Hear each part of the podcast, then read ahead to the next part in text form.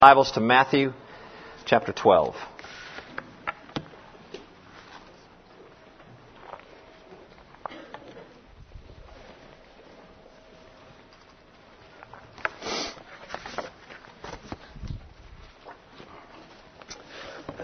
Matthew chapter 12. And God's Word um, reads like this. At that time, Jesus went throughout the grain fields on the Sabbath. His disciples were hungry and began to pick some heads of grain and eat them. When the Pharisees saw this, they said to him, Look, your disciples are doing what is unlawful on the Sabbath. Jesus answered, Haven't you read what David did when he and his companions were hungry? He entered the house of God and he and his companions ate the consecrated bread, which was not lawful for them to do, but only for the priests. Or haven't you read in the law that on the Sabbath the priests in the temple desecrate the day, and yet are innocent? I tell you that one greater than the temple is here. If you had known what these words mean, I desire mercy, not sacrifice, you would not have condemned the innocent. For the Son of Man is Lord of the Sabbath. Going on from that place, he went into their synagogue, and a man with a shriveled hand was there. Looking for a reason to accuse Jesus, they asked him, Is it lawful to heal on the Sabbath? He said to them, If any of you has a sheep and it falls into a pit on the Sabbath, will you not take hold of it and lift it out? How much more valuable is a man than a sheep? Therefore, it is lawful to do good on the Sabbath. Then he said to the man, Stretch out your hand. So he stretched it out, and it was completely restored, just as sound as the other. But the Pharisees went out and plotted how they might kill Jesus. Let's pray again. Father, may the truth be spoken and received here today. In Jesus' name, amen. Well, I watched a show uh, in the last several days. I won't tell you what it is. Some of you may have seen it, but uh, it's a show. Uh, there was a there was a Latino bad guy, and who had a pet tiger. Does anybody know what I'm talking about?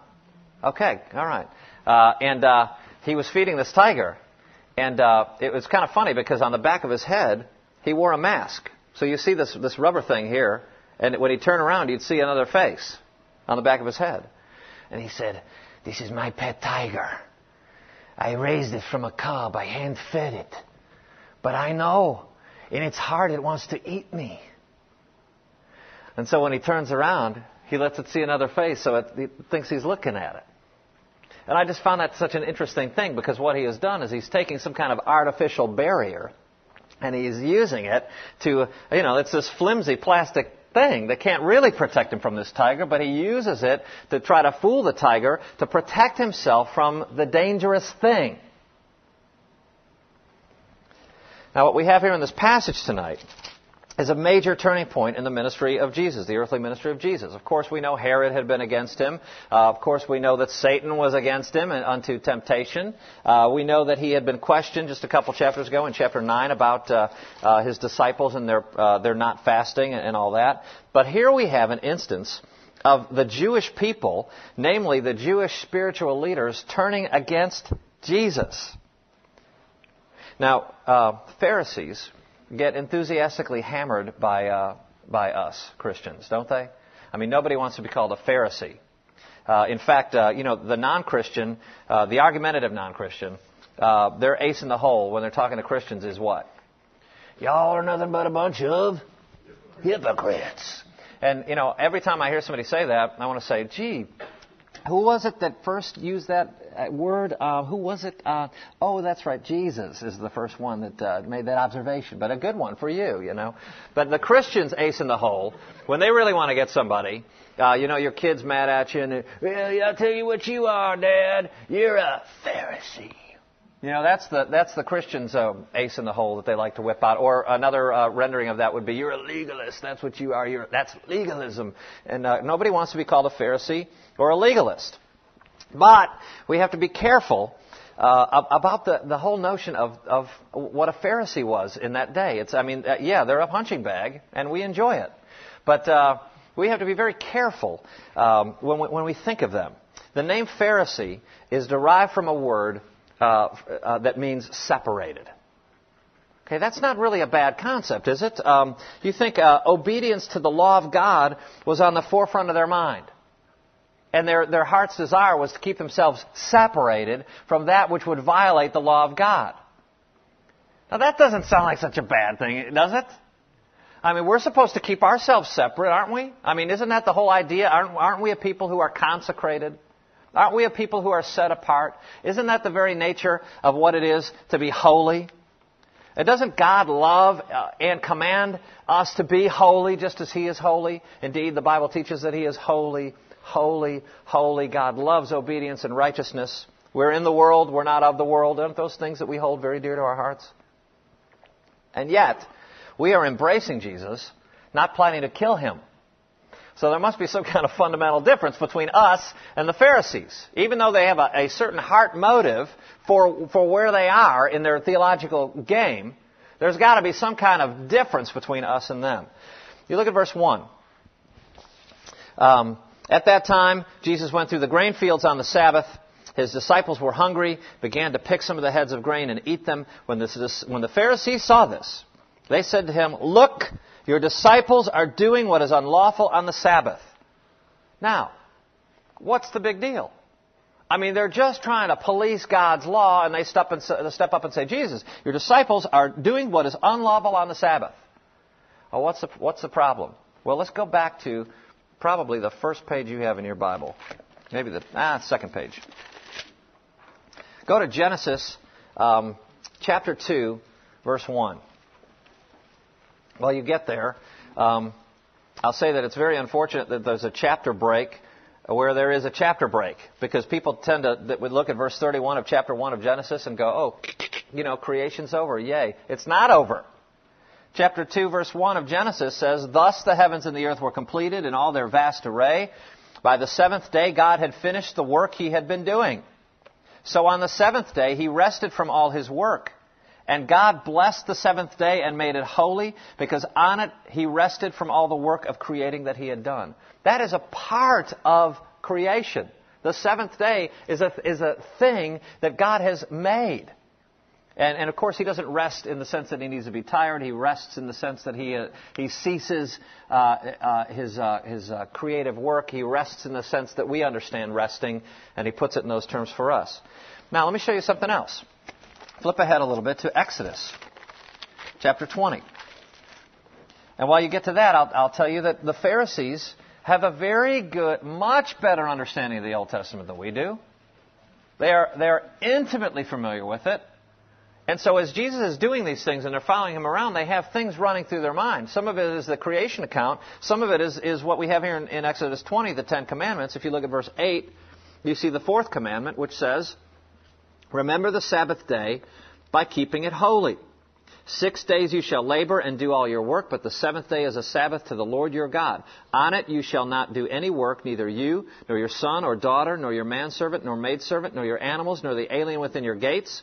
For in the six days the Lord made the heavens and the earth, the sea, and all that is in them, but he rested on the seventh day. Therefore the Lord blessed the Sabbath day and made it holy. Now notice, I mean that's not that's pretty clear, isn't it? Notice what the basis is for that command.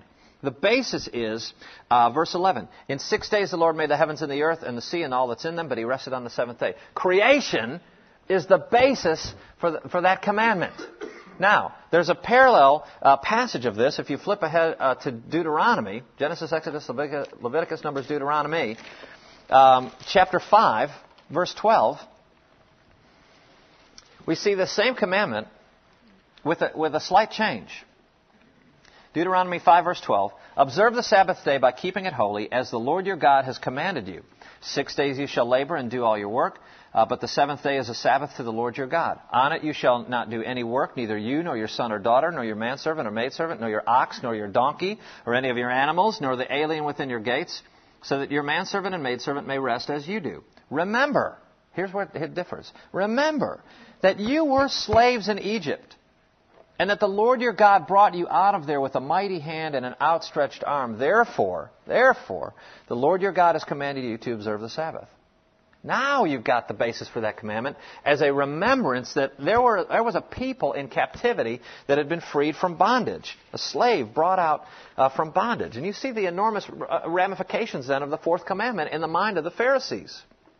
They're thinking, uh, they're, they're thinking that this command is founded on creation itself.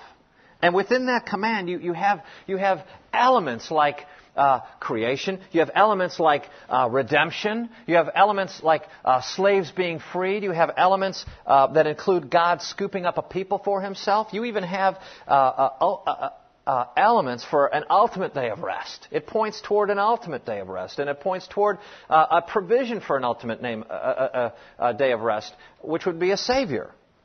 My question to you is, is are those things treasured by you? I know that they are. They're treasured by me. Those things we love. They meant something to the Pharisees too, but the problem is this. There, there's, a, there's a fundamental problem in the mind of the Pharisees. When they see Jesus doing this, this work, of course they're thinking, they're, they're not thinking grace, they're thinking merit. We, we, that's a given, isn't it? They're thinking merit, not grace. But there's a fundamental uh, difference in their mind. They're thinking, it's not a question of the appropriateness of Jesus' actions or his disciples' actions. That's not what they're thinking. The question in their mind is who has the authority to interpret the law of the Sabbath? They see Jesus giving instruction on the Sabbath, and he says that uh, you know doing good on the Sabbath uh, uh is uh, is permissible, and and he, and he names himself the Lord of the Sabbath, and and uh, and so on. They're looking at him, going, wait, oh, wait a second, who do you think you are? Who are you? Who are you claiming to be? Now, let's talk about the disciples' actions a little bit. You know, they're walking through the, the field. Um, you see there, and, and uh, they're hungry, and they begin to pick some heads of grain, and or your your translation may have corn. It's either corn or grain or something, but uh, it's something that they can pick and and uh, get something off of and, and eat. Well, that, that's a that's a perfectly allowed uh, in Old Testament law, in civil law, and, and, and it's really well, listen to this. Don't, don't turn. This isn't Deuteronomy, but this will make you a, a, a compassionate conservative. Um, it says, uh, if you enter your neighbor's vineyard, you may eat all the grapes you want, but do not put any in your basket. That is a, that is a loving provision given to these people. Uh, if I'm if I'm hungry, let's say I uh, I I don't have any money, I've lost my job, and things are very difficult, and I, I walk over to uh, the Carter's uh, massive vineyard. Uh, I can walk into your vineyard, uh, eat some grapes, and not have to worry that you're going to shoot me. Right? But I can't bring a bushel in there and start filling it up and go and selling it at the farmer's market. Uh, it goes on to say, if you enter your neighbor's grain field, you may pick kernels with your hand. You know, pick it, eat it. You know, if you're, if you're poverty stricken or if you're a sojourner or a traveler or if you've just been working and you, you forgot your sack lunch and uh, boy, you just need some energy to get home, it's okay. Go into your neighbor's field, eat some grain. But you must not put a sickle to his standing grain. Don't cut down the man's corn. But that, that's a provision that's made. There's nothing wrong with that. The disciples are carrying out a task that is perfectly permissible, but the Pharisees have a problem. Now, here's the problem. You heard this term, uh, you probably have. A camel is a horse put together by a committee. You ever heard that? Uh, now, you have to be very careful with that because God indeed made camels, and so that illustration falls apart fast. But, but you see the, the picture that it paints. Now, what the Pharisees had done is they've, they've taken the fourth commandment and they say, okay, well, let's get to work on that. So over hundreds of years, they say, um, let's see here. Uh, we, we really need to make some, some further definitions. That will, that's what we'll do. We'll have some committee meetings, and, and it'll be great. Because we're going to define what this whole work thing really is. And they come up with 39 different definitions of work. And I'll give you just a few examples. Um, uh, you could carry nothing heavier than a dried fig on the Sabbath. Um, not a wet, not a wet fig, a dried fig. That's real light. I meant to bring my winter coat in here. Shoot.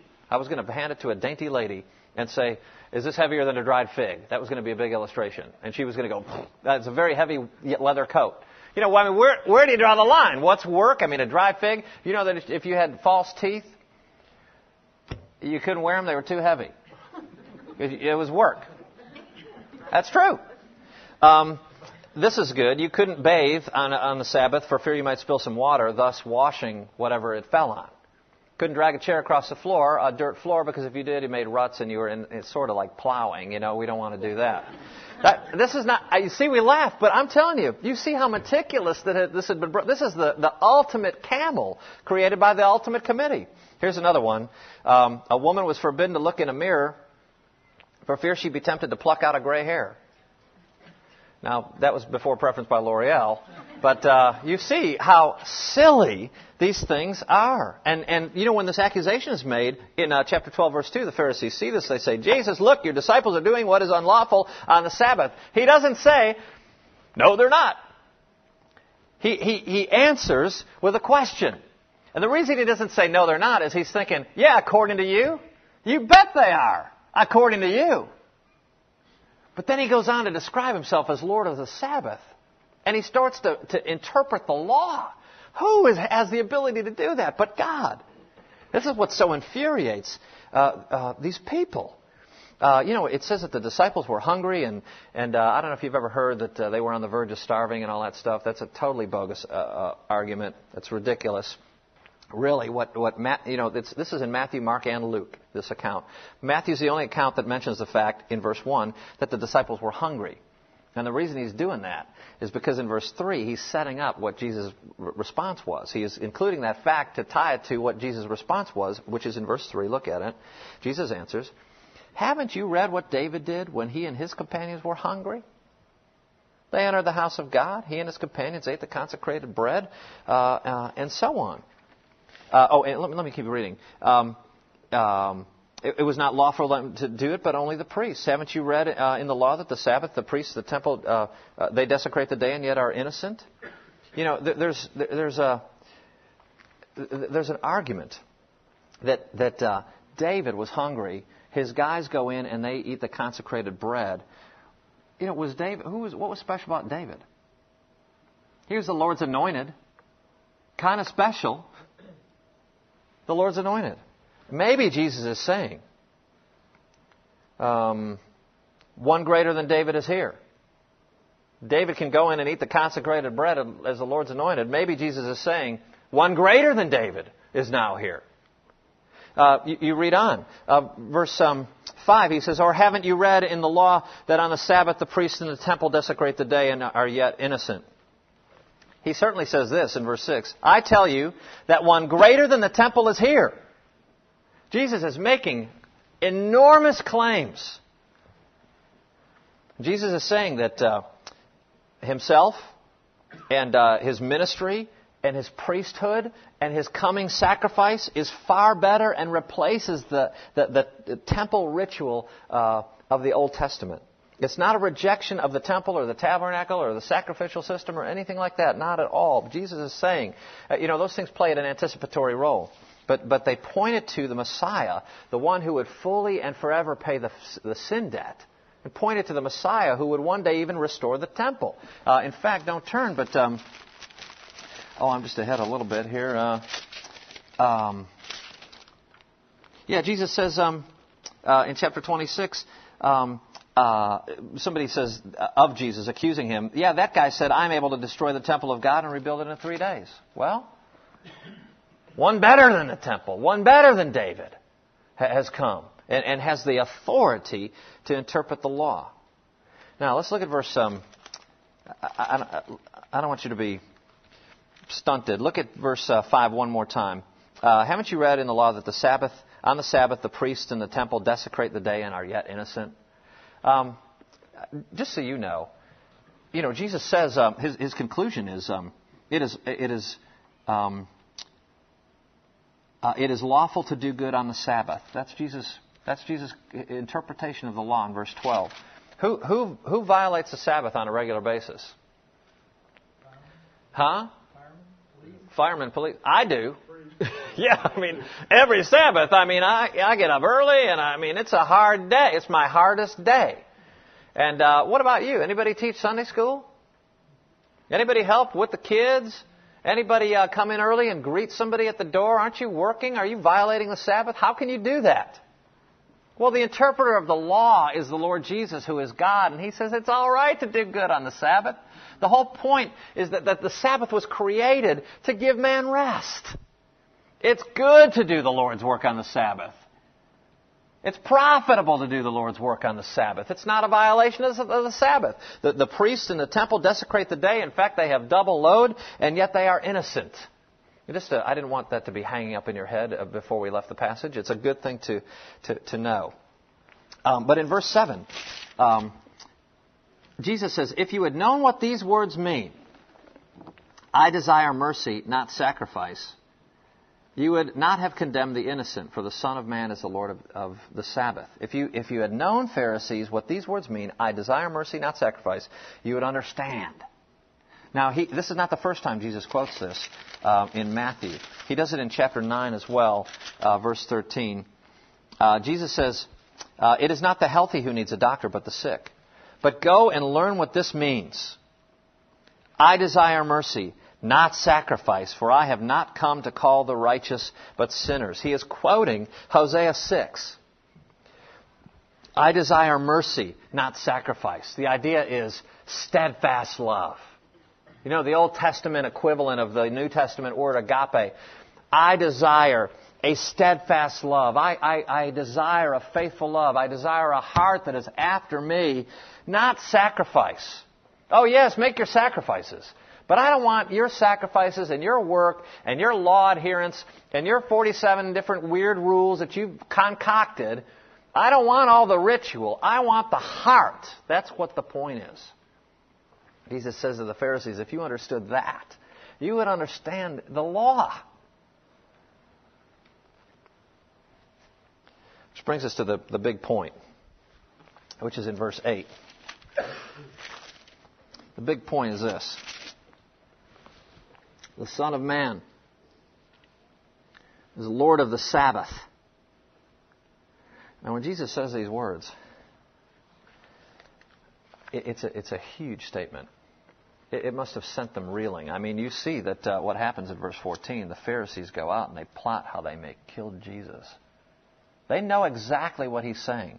When he says the Son of Man is Lord of the Sabbath, he is saying that he, as true Messiah, has the authority and right to interpret the law. In fact, it's even interesting how he just kind of goads them. You know, in verse 3, he says, they say, What your disciples are doing that's unlawful on the Sabbath? He, he answers in verse 3, Haven't you read what David did when he and his companions were, were hungry? Of course they read it. But, but Jesus is saying, haven't you read it? Now they know that they've read it, and they know that Jesus knows that they read it. And yet he says, haven't you read? And then in verse uh, uh, uh 5 again, he says, Or haven't you read the law that on the Sabbath the priests in the temple and their work don't desecrate the day? Haven't you read that? You know, he, he, he is saying this to the, the, Pharisees because he's trying to make a point that they've missed the meaning.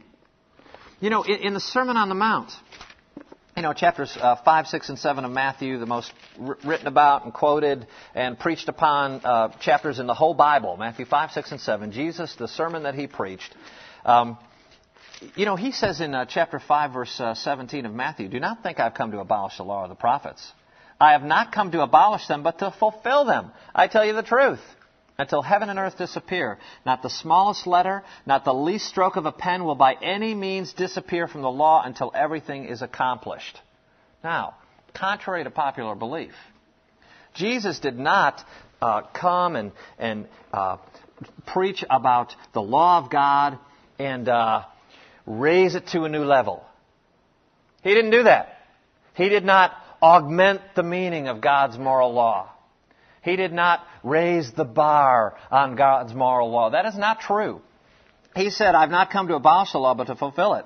Uh, not a jot or a tittle will disappear. Jesus, he continually says, You have heard that it was said, such and such, but I say to you, hmm, you have heard that it was said, but I say to you. Jesus is, is, is stating his authority. And he's saying that you have always thought it was this way. You've heard it taught this way. You've interpreted it this way. You are wrong. I say to you that the real meaning of the law was this.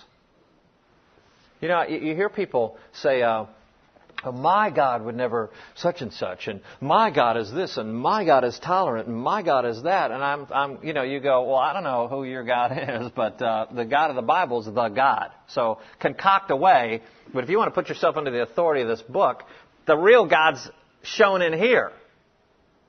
What Jesus is saying is, you thought it was this way. You were taught it was this way, but I say to you it's this. And what he's saying in the Sermon on the Mount is, the real reason. Oh, like, um, oh, adultery. You know, people look at that and go, ching. Hadn't done that. And uh, the Pharisees go, ching. Yeah. Clean. And Jesus, uh, his point is, oh yeah? What's God looking at? He's looking at the heart. He's peering in. He's looking at the dark places. He's looking at the hidden spaces. He's looking at the recesses of your heart. And what the, Jesus' sermon topic is that, he, that, God wants heart righteousness. He, he wants, he wants uh, uh, chastity uh, of the heart. And anything less than that is a flimsy barrier that, that tries to separate oneself from the thing that is dangerous. And that's his point here, too. Oh, yeah, you think you've observed the Sabbath? People do that about the, uh, the, the, Ten Commandments all the time. Uh, Thou shalt not use the name of the Lord thy God in vain. Hadn't said GD. Everything's fine. Well, wait a second. I mean, is that the end of it? What does God look at? Are you a Christian? Do you have the name Christ emblazoned on who you are forever? You don't live in accordance with that. What do you think you've done? Coveting? I mean, you, you just, uh, you know, Les Newsom, who preached last Sunday, has a, has a little thing that he says about the Ten Commandments. Broke them all again today. I'm telling you, God looks at the heart. We're, we're lawbreakers, lawbreakers, lawbreakers. And the Pharisees go, Oh, the Sabbath, we're going to catch you on the Sabbath. And Jesus is saying, You missed the point. It's good to do good on the Sabbath. It's bad to take God's law and, and add to it and pad it and concoct it and, and, and create. Oh, create these artificial barriers that, that make you feel like you're carrying out some tasks, make you feel safe. But what do they do? They, they, it's because you're afraid of the real law that, that you make these other little laws. That's the problem with these Pharisees. Now, a few more things we'll close up. Verse 14. Oh, back up.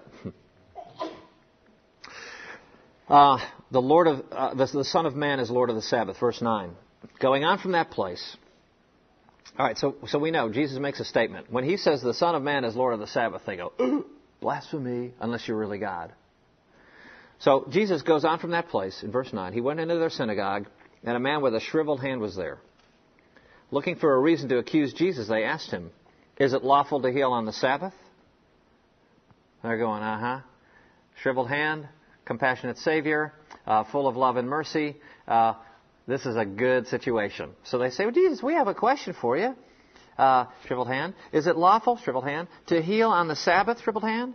And Jesus says to them, if any of you has a sheep and it falls into a pit on the Sabbath, will you not take hold of it and lift it out? By the way, that was part of the civil law. Go do that.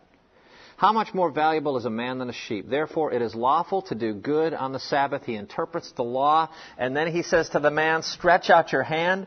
He stretches it out, and it is completely restored, as sound as the other. Now, what has Jesus done? He has proven that he is God.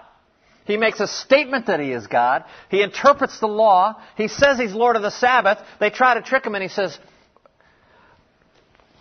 I am God. I have exercised authority over the created world. Just as the Sabbath was put into play at creation, here I have now demonstrated my authority over creation. And the Pharisees go, hmm, let's kill Jesus. That's verse 14. And then we move on to the next segment. Jesus declares he's God. That's why. Um, I, I ran into a a quote that I that, that, just has a word in it that just stuck out that I, I underlined. That's I just underlined one word. I just found it to be uh, convicting. Um, the quote goes: these laws, originally written to protect people from violating the real law, had in due course assumed the standing of the Mosaic law. What he's saying is, um, you know, people make these other little laws uh, and these other little rituals and these uh, no hand holding, uh, no no this on the bus and and uh, no, you know. Oh, I hate to do this to you, honey, but Tammy grew up uh, thinking that coffee was a sin. But they were sucking down the sweet tea. You know, they were drinking the Coca-Cola. You know, they were they were the jitteriest family in town. You know, but oh, not coffee. You know, well, you know, I love Tammy's family, and you know they're sucking down coffee like it's going out of style now. But, um, you know, folks, that's an artificial rule to protect us from the dangerous thing, the, the real law. What I found so interesting about this quote is, is that this guy's saying, you know, we make up these little laws and then we take them and we put them on par with the real law. That's what the Pharisees did. The word that he had in there was, these laws originally protected to protect people from violating the real law had predictably in due course assumed the standing of the Mosaic law.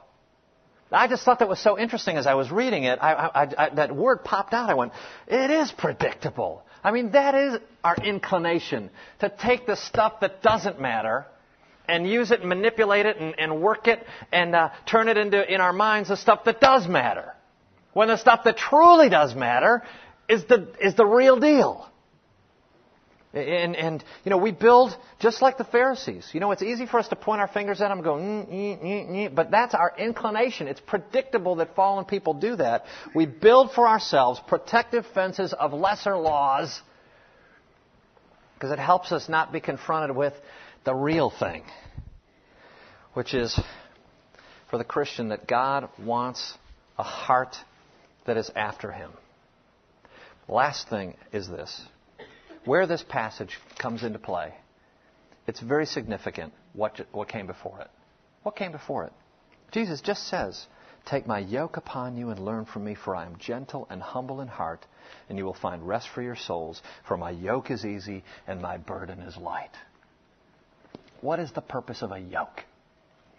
To make it harder for the animal to pull the load, to slow down the plowing, or is the, is the purpose of a yoke to, to enhance, to help? Jesus says, My burden is light. My yoke is easy. And then you have the scene about the heavy burden of the law that the Pharisees put, had to put into play. It's no accident that that shows up the way it shows up, where it shows up. What does Jesus say about his own yoke? It's easy. Not because it diminishes justice or makes demands lighter. But his yoke is easy because God is a God of grace. And our Savior has come to pay a sin debt uh, of which he is well aware. And the yoke is easy and the burden is light because, because a people enter into an eternal and unified relationship with someone who is gentle and humble in heart. None other than the Lord of the Sabbath. Let's pray to Him. Lord Jesus, you are God. You are the Son of God. You reign as God. You were God at creation. No thing has been made that has been made without you. And uh, we bless you and love you and thank you that um, not only did you put aside your glory for a time and take on a, a human nature and walk around in the dust just like us, but you lived a perfect life we couldn't live. You died a death of sacrifice that we could never die. You paid a debt we could never pay. And you rose again with us united to you. We thank you that we now have an advocate in heaven who pours out effectual prayers at the throne of the Father. We praise you that justice is served, and we pray that you would cause us to be after what you are after chastity of the heart. For we pray it in your name. Amen. Thanks, y'all.